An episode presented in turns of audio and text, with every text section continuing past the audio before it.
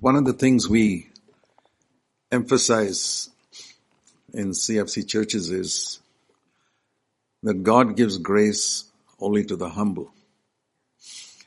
And if a person doesn't get grace, the clear answer is whatever he may think about himself, God doesn't think he's humble. And the Bible says in Romans 6:14, the mark of somebody who gets grace is that sin cannot rule over him. Sin and me are in competition. Who's going to be the ruler? Sin and you are in competition. Who's going to win? Is sin going to win? Or are you going to win? And sin can be in words, thoughts, attitudes, motives. Who's going to win? If you get grace, Romans 6:14 says sin cannot win.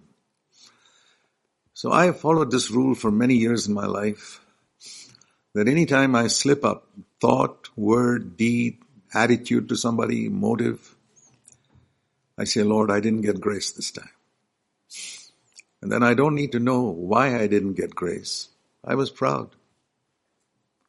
Then I need to ask myself, where was I proud? Show me. And God will show us. If we, it's a simple rule. It's like two plus two is four. It's never five. It's never six. It's always four. And the humble will always receive grace. They'll never miss it out. It's as accurate as two plus two is four. And Romans 6:14, anyone who gets grace overcomes sin. That's like 2 plus 2 is 4. If you understand this, so then the question comes, what is humility? Who do you think, I mean, you know many brothers and sisters here. Who do you think is the humblest person in this room right now?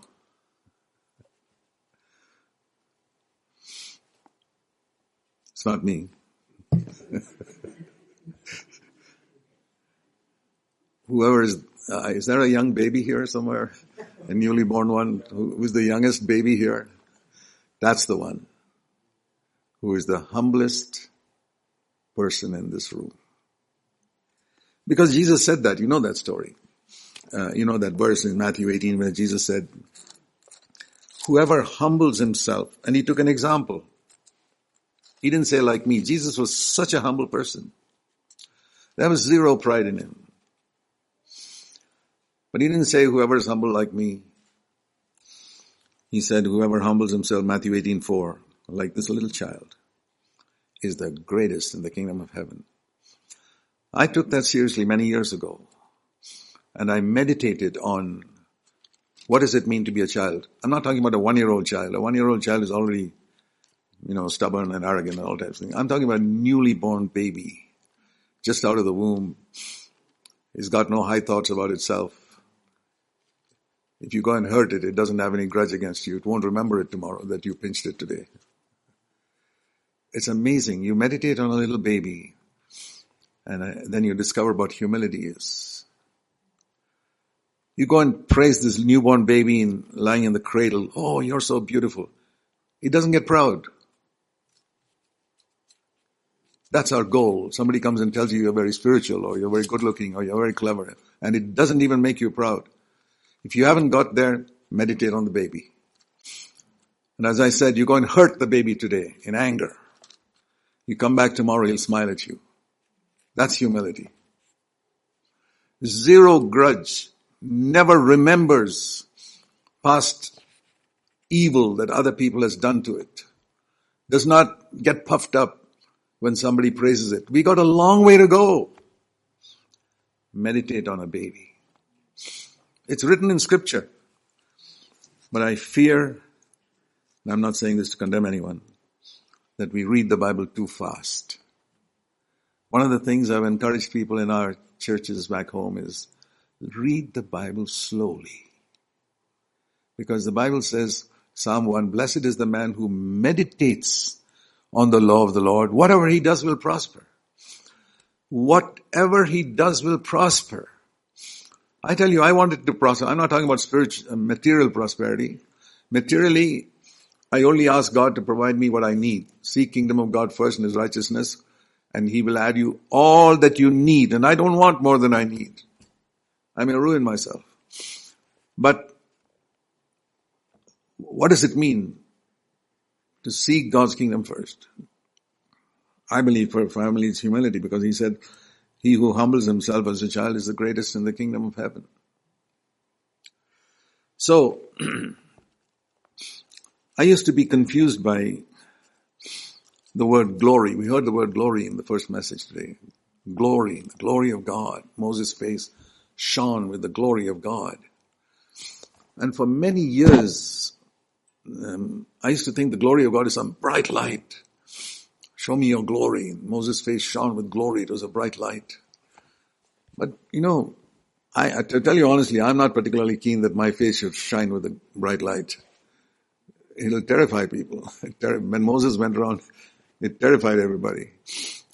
Uh, I'm not really keen on that. It was an Old Testament thing. Lord, you know, show me what does in glory mean? I tell you, I prayed that. And I discovered it's the same prayer that Moses prayed. And God answered it. So I don't have to look far to get the answer. What is the glory of God? Exodus. Please look at this verse. If you don't have the habit of looking at scripture, please look at this one at least. Moses prayed in Exodus 33 verse 18. I pray you, show me your glory. Isn't that a good prayer to pray? Lord, show me your glory. And let me paraphrase verse 19, his answer. My goodness. That's my glory. It's not any bright light. It's just the goodness of God. Brother, sister, I'm not asking you whether you can overcome dirty thoughts. Let's leave that to a postgraduate level.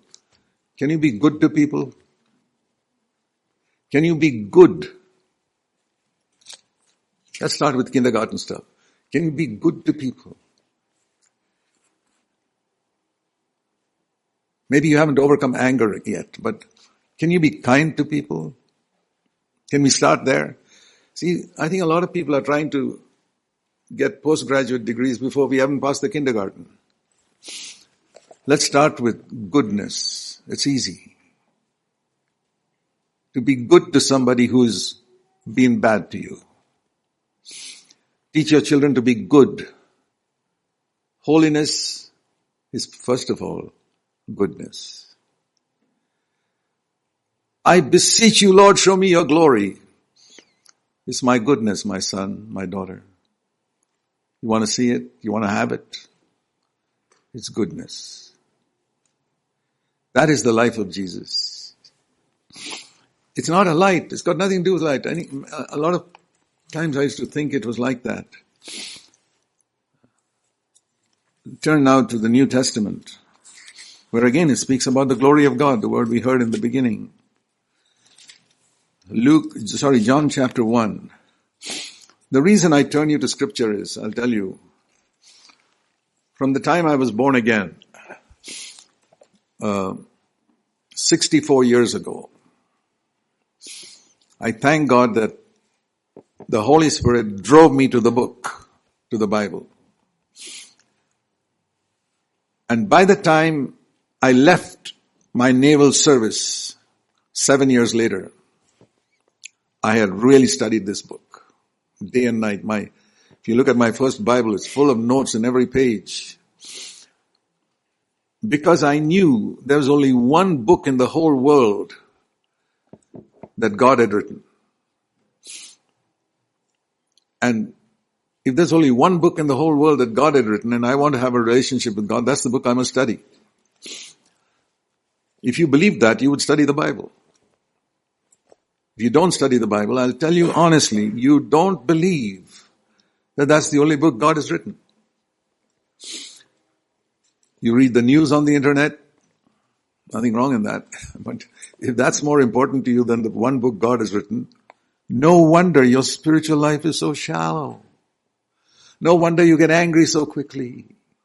No wonder you're so defeated. No wonder you can't overcome that wrong attitude you have towards someone. You believe the news every day is more important than the Bible. God says, okay, read the news and see how much victory over sin you get.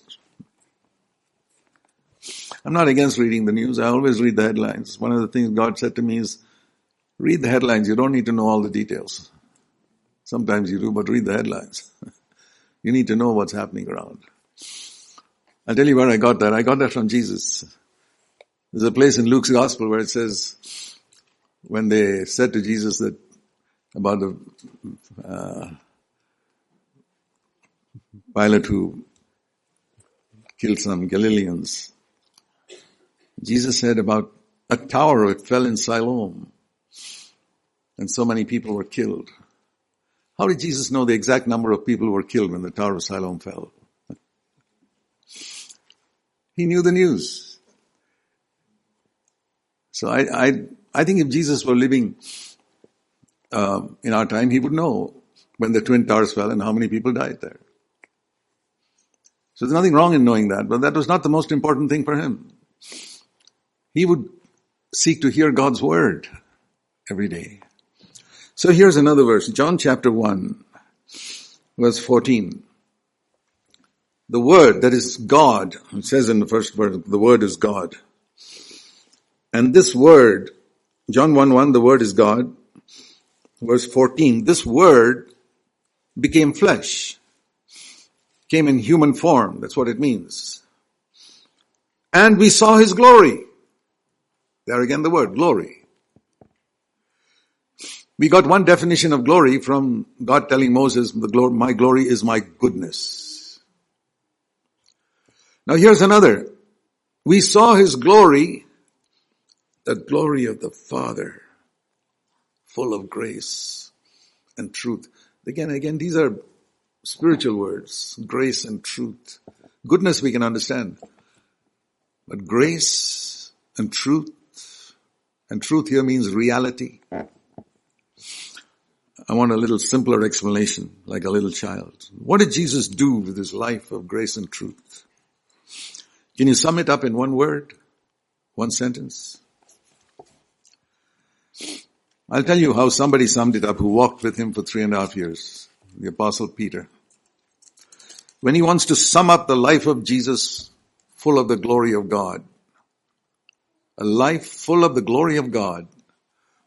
And the apostle Peter wants to sum it up in one sentence. Here's what he says. Acts chapter 10. He was in the house of Cornelius and he was telling Cornelius about Jesus.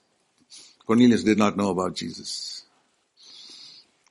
Peter knew Jesus. He had walked closely with him for three and a half years. And he says, Acts 10. He was telling Cornelius in verse 38, you know Jesus of Nazareth, how God anointed him with the Holy Spirit. Baptism in the Holy Spirit. That's another thing we heard of today. The baptism in the Holy Spirit. What a powerful word that is and power. What is the result? He did goodness. It was back to goodness again. He went about doing good. So as I said, before we go to the postgraduate stuff like overcoming dirty thoughts and overcoming anger, can we begin with this kindergarten thing? Just being good, merciful to others. Let's begin there.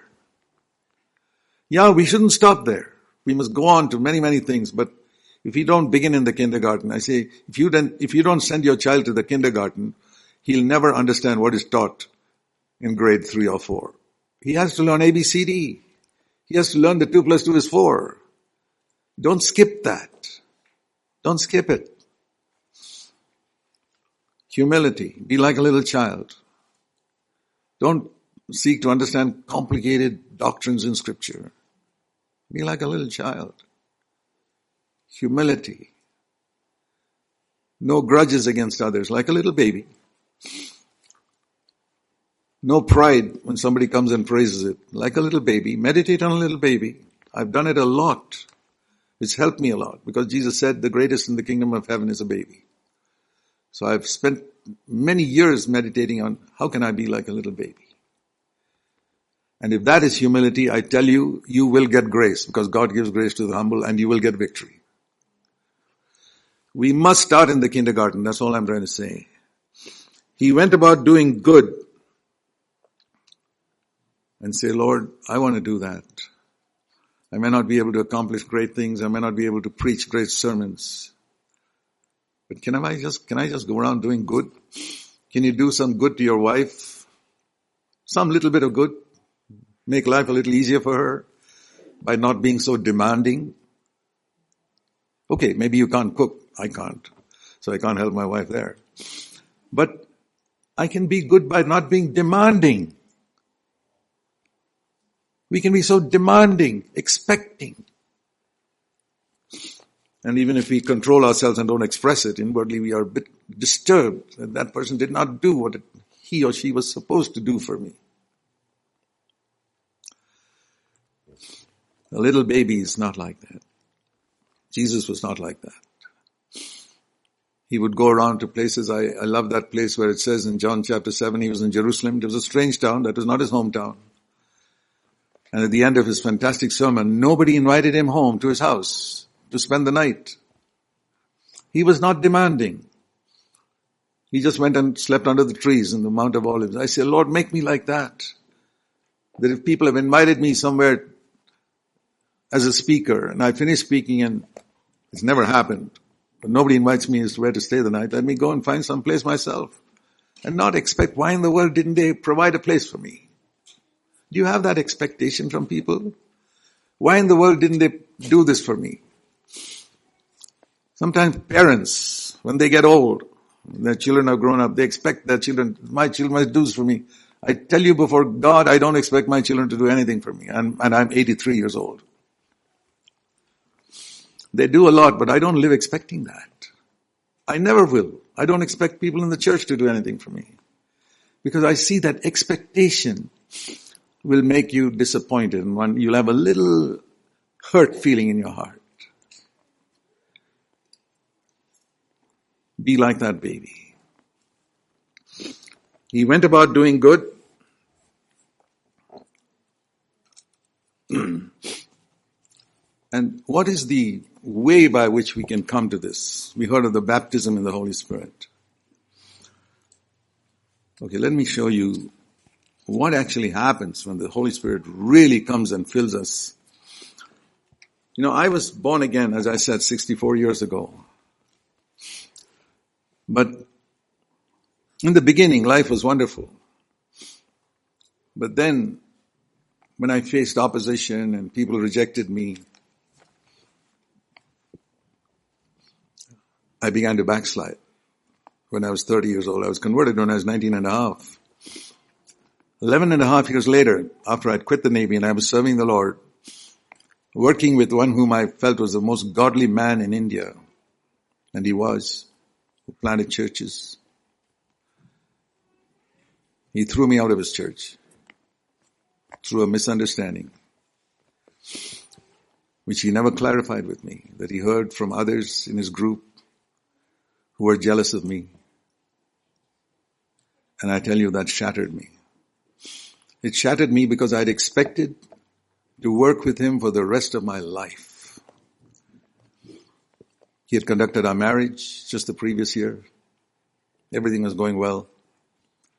And all of a sudden, through the jealousy of others, some misunderstanding came and he never even clarified it with me and I was out. And I was not just going to go around preaching any church. I said, Lord, I don't know what to do now. And I tell you, I was discouraged. And I was 30 years old. And when you're discouraged, it's very easy to fall into sin. I'll tell you that. Beware of discouragement. That's why I once drew a diagram with a no entry sign saying discouragement, no entry, never. I've learned it. And I went around like that, discouraged, discouraged, and for a long time. It was not one or two days. All those years, from the time I was rejected by the one man I respected in India for from when was that? December 1969 all the way to December 1974. Five years. I still served the Lord. I went around preaching. I didn't lose my gift. When the devil was cast out, he didn't lose his gifts. He's got supernatural gifts today. And I didn't lose any of my gifting or preaching, even when I was in that discouraged, backslidden condition. But I don't think I lived properly with my wife. I get angry and discouraged and gloomy and all that. Till one day, when I was right at the foot, uh, right at the bottom of the pit, instead of sending me to hell, Jesus baptized me in the Holy Spirit. Can you believe that?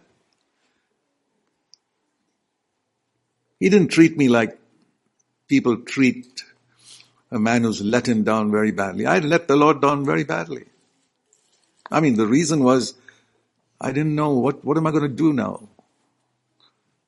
It's all as, as though my whole purpose in life was shattered when I was 30 years old by the one man I respected in India.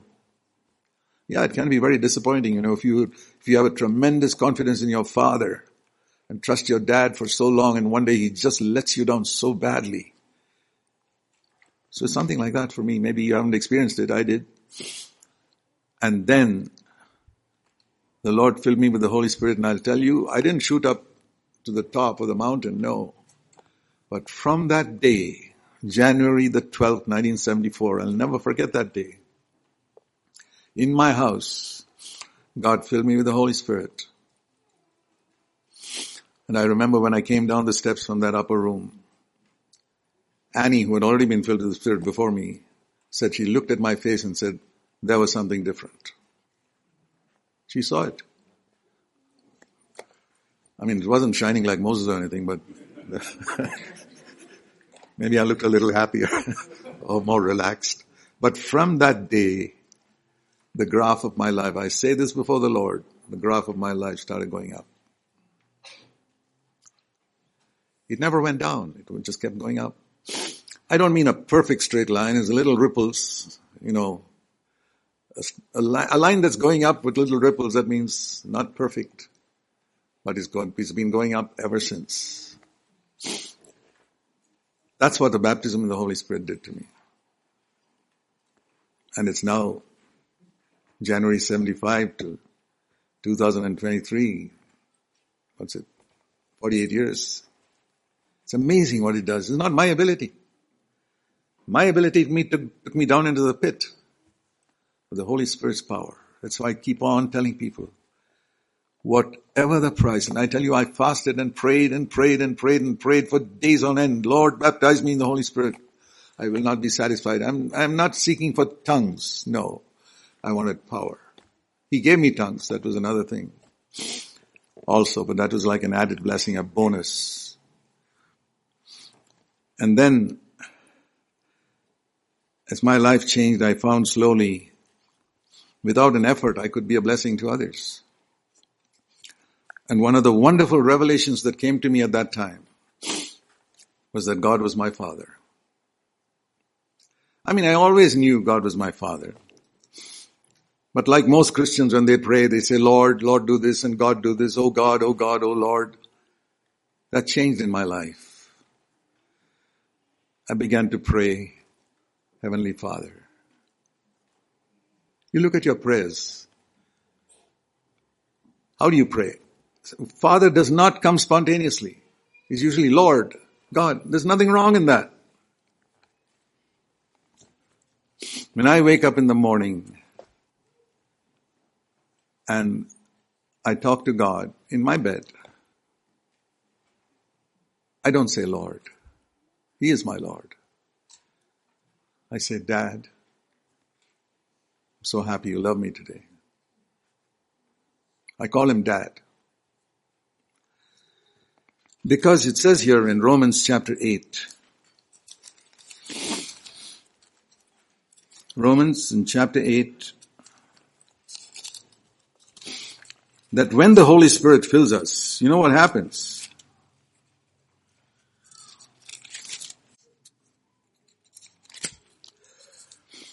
Romans 8 verse 15.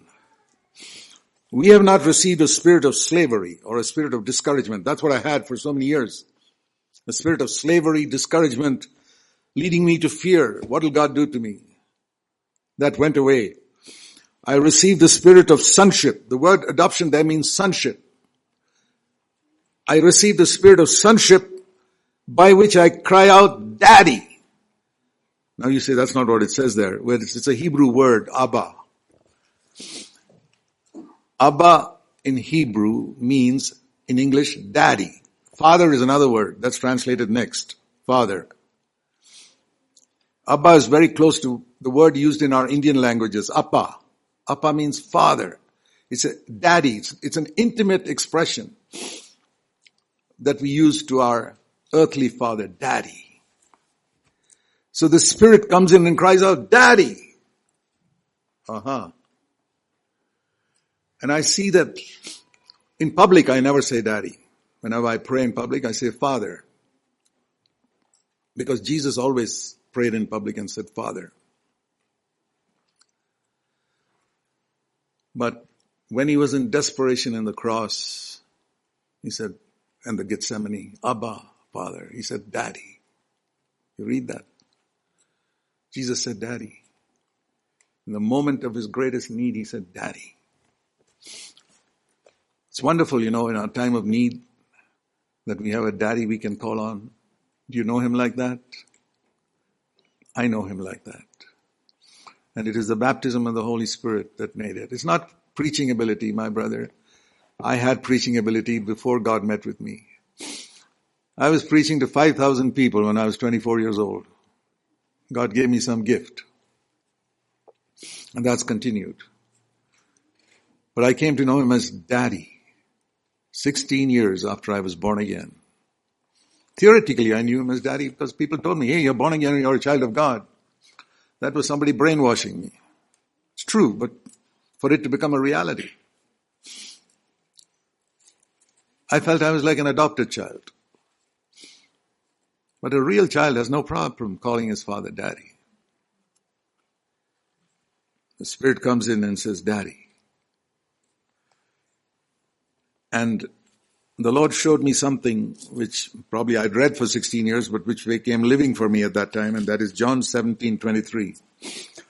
For many people, John 3.16 is a great verse. God so loved the world that he gave his only begotten son that whoever believes in him should not perish, but have everlasting life. That is a wonderful verse for me. And for 16 years of my life, I felt that was the main verse in the Bible. But something happened after I was baptized in the Holy Spirit. Another verse has become the most important verse for me in the Bible now. It is John 17, 23, which says that Jesus, God the Father, my daddy, loves me as much as he loved Jesus Christ. That's a very strong statement to make. And it says here, Jesus prayed for us. He said, I'm praying that I will be in them and you'll be in me, that they may be perfect in me, that the world may know one thing. Not just that Jesus died for their sins, when people look at me and hear me, they must know not only that Jesus died for their sins and Jesus rose from the dead. Yes, I have to say that, but that the Father loves me as much as He loved Jesus. Did you read that? How many of you believe that the Father loved Jesus so much? You all believe that. How many of you believe the Father loves you as much as he loved Jesus. And you say, oh no, it can't be. Because you're thinking of your worthiness. I'm not any more worthy today than I was 48 years ago when the Lord baptized me in the Holy Spirit. His love for us is not because we are worthy. He says, even a mother may forsake, Isaiah 49, 15, it's a nursing child, but I will not forget you. How does a mother love a baby that's retarded in some way? or has got some abnormality. There are babies born with abnormality. They can't cry properly. They can't crawl properly. How does a mother look at that child? A good mother sometimes loves it more than the normal child. Do you feel you're one of those abnormal children of God, not so good as Brother Zac or not so good as some of the others? Do you believe God loves you specially? That's how I feel. I say, Lord, there's a lot of abnormalities in me. Others may not know it, but I know it. But a mother may forsake her child. The Lord says, I will not forget you. I have written you on my palm. And Jesus looks at his palm and he sees the nail print. He thinks of Zac Poonen. He thinks of you. Believe that, my brother, sister. It'll change your life. It changed my life. That is what the baptism in the Holy Spirit is all about. It'll make you cry, Daddy. I thank God that every morning I can wake up and say, Dad, so good to know you. So happy that you look down on me today with such love and concern. I'm not insecure anymore. I don't have to prove something for God to love me. No, I don't have to do anything. What can that abnormal child, which is retarded, mentally incapacitated, but still the mother's child, that child can show nothing. It's probably just lying in bed all day. Mother has to do everything for it. And the mother loves that child. God loves me. If only I could convince you about that today, your life will be different from today, I guarantee. But I've spoken on this many times and it has not, many people are not convinced about it and I've discovered that I can't do it. I say, Lord, I read many books and articles and heard many messages on the fatherhood of God. He did not convince me till one day your Holy Spirit came within and cried out, Daddy. So I can only tell this to you. I pray the Holy Spirit who did that in me will do that in you and make you look up to heaven and say, Daddy. One last thing. Jesus said in Matthew 6, when you pray, this is how you must pray. It's not a prayer to be repeated, but it's a pattern. Our Father who art in heaven. Matthew 6 verse 9. Don't call him God. Call him Father in heaven. A Father who loves me. In heaven means he runs the universe. There's no problem he cannot solve. So the first two things I need to remember when I pray is I'm praying to a Father who loves me even though I'm not worthy of love and who rules the universe. There's no problem he cannot solve. Otherwise I won't go to him. There's no problem he cannot solve. This is my dad. And you probably didn't know it. This is your dad. You get to know him today. But the other thing I wanted to mention is not my father. Jesus said, when you pray, Say, our Father. You are part of a family. That's the other thing that became real to me when God baptized me in the Holy Spirit. I was not to live this individual Christian life anymore. I was to be a part of a body, of a fellowship. And CFC started that same year. The first CFC started in my home with one other family. Annie and I, another family. And Jesus in our midst. The same year, 1975. It was no longer my father. It was our father. I see so many Christians who are trying to live a holy life and living all by themselves. They, they may come and sit in a church. Oh yes, a lot of people go to church. But they haven't become a part of the family. They don't feel, this is my family. I feel that. I go to different CFC churches and say, this is my family. I don't feel distant. They are my family. I'm very eager to know people in my family. Are you eager to be a part of some church? If not this church, I say go and belong to some church, but don't be a wanderer. Don't be a wanderer. Read Genesis 4. When Cain disobeyed God, said, my punishment to you, Cain, is you will be a wanderer all your life. It's a strange punishment. You will be a wanderer. It says in Genesis chapter 4, verse 12, you will be a vagrant and a wanderer all your life. I've seen believers like that who are not part of any fellowship.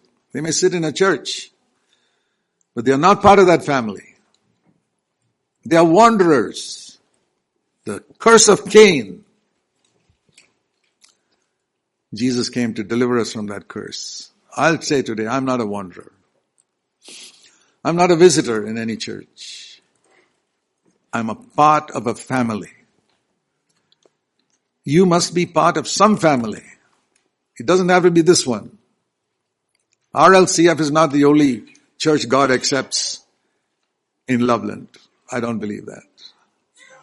God's heart is larger than ours. But belong to some family. Don't be a visitor. Don't be a wanderer. Don't live under the curse of Cain. Jesus came to deliver us from the curse. Belong to a family. And you choose that. If you're not happy with something here, find some other. But belong to some family and when you do belong, commit yourself totally. We don't want in our physical home, I didn't expect my children to always go and eat somewhere else. They would eat at home, even if the food was not up to the mark. Maybe some other, some other woman there cooks better food, but our children would eat in our home. Not because the food is the greatest in Bangalore. No, there were many rich homes in Bangalore which could provide much more excellent food, but our children ate in our home. The simple food, we were not very, very rich, but they ate the simple food we offered. That is a family. They're not looking for great singing and strobe lights and all types of stuff. That's for people who are wanderers.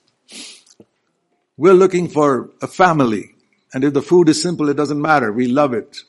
Some of the people who get up here and preach, you may think, oh brother, they're not such, not such great message they preach. Okay.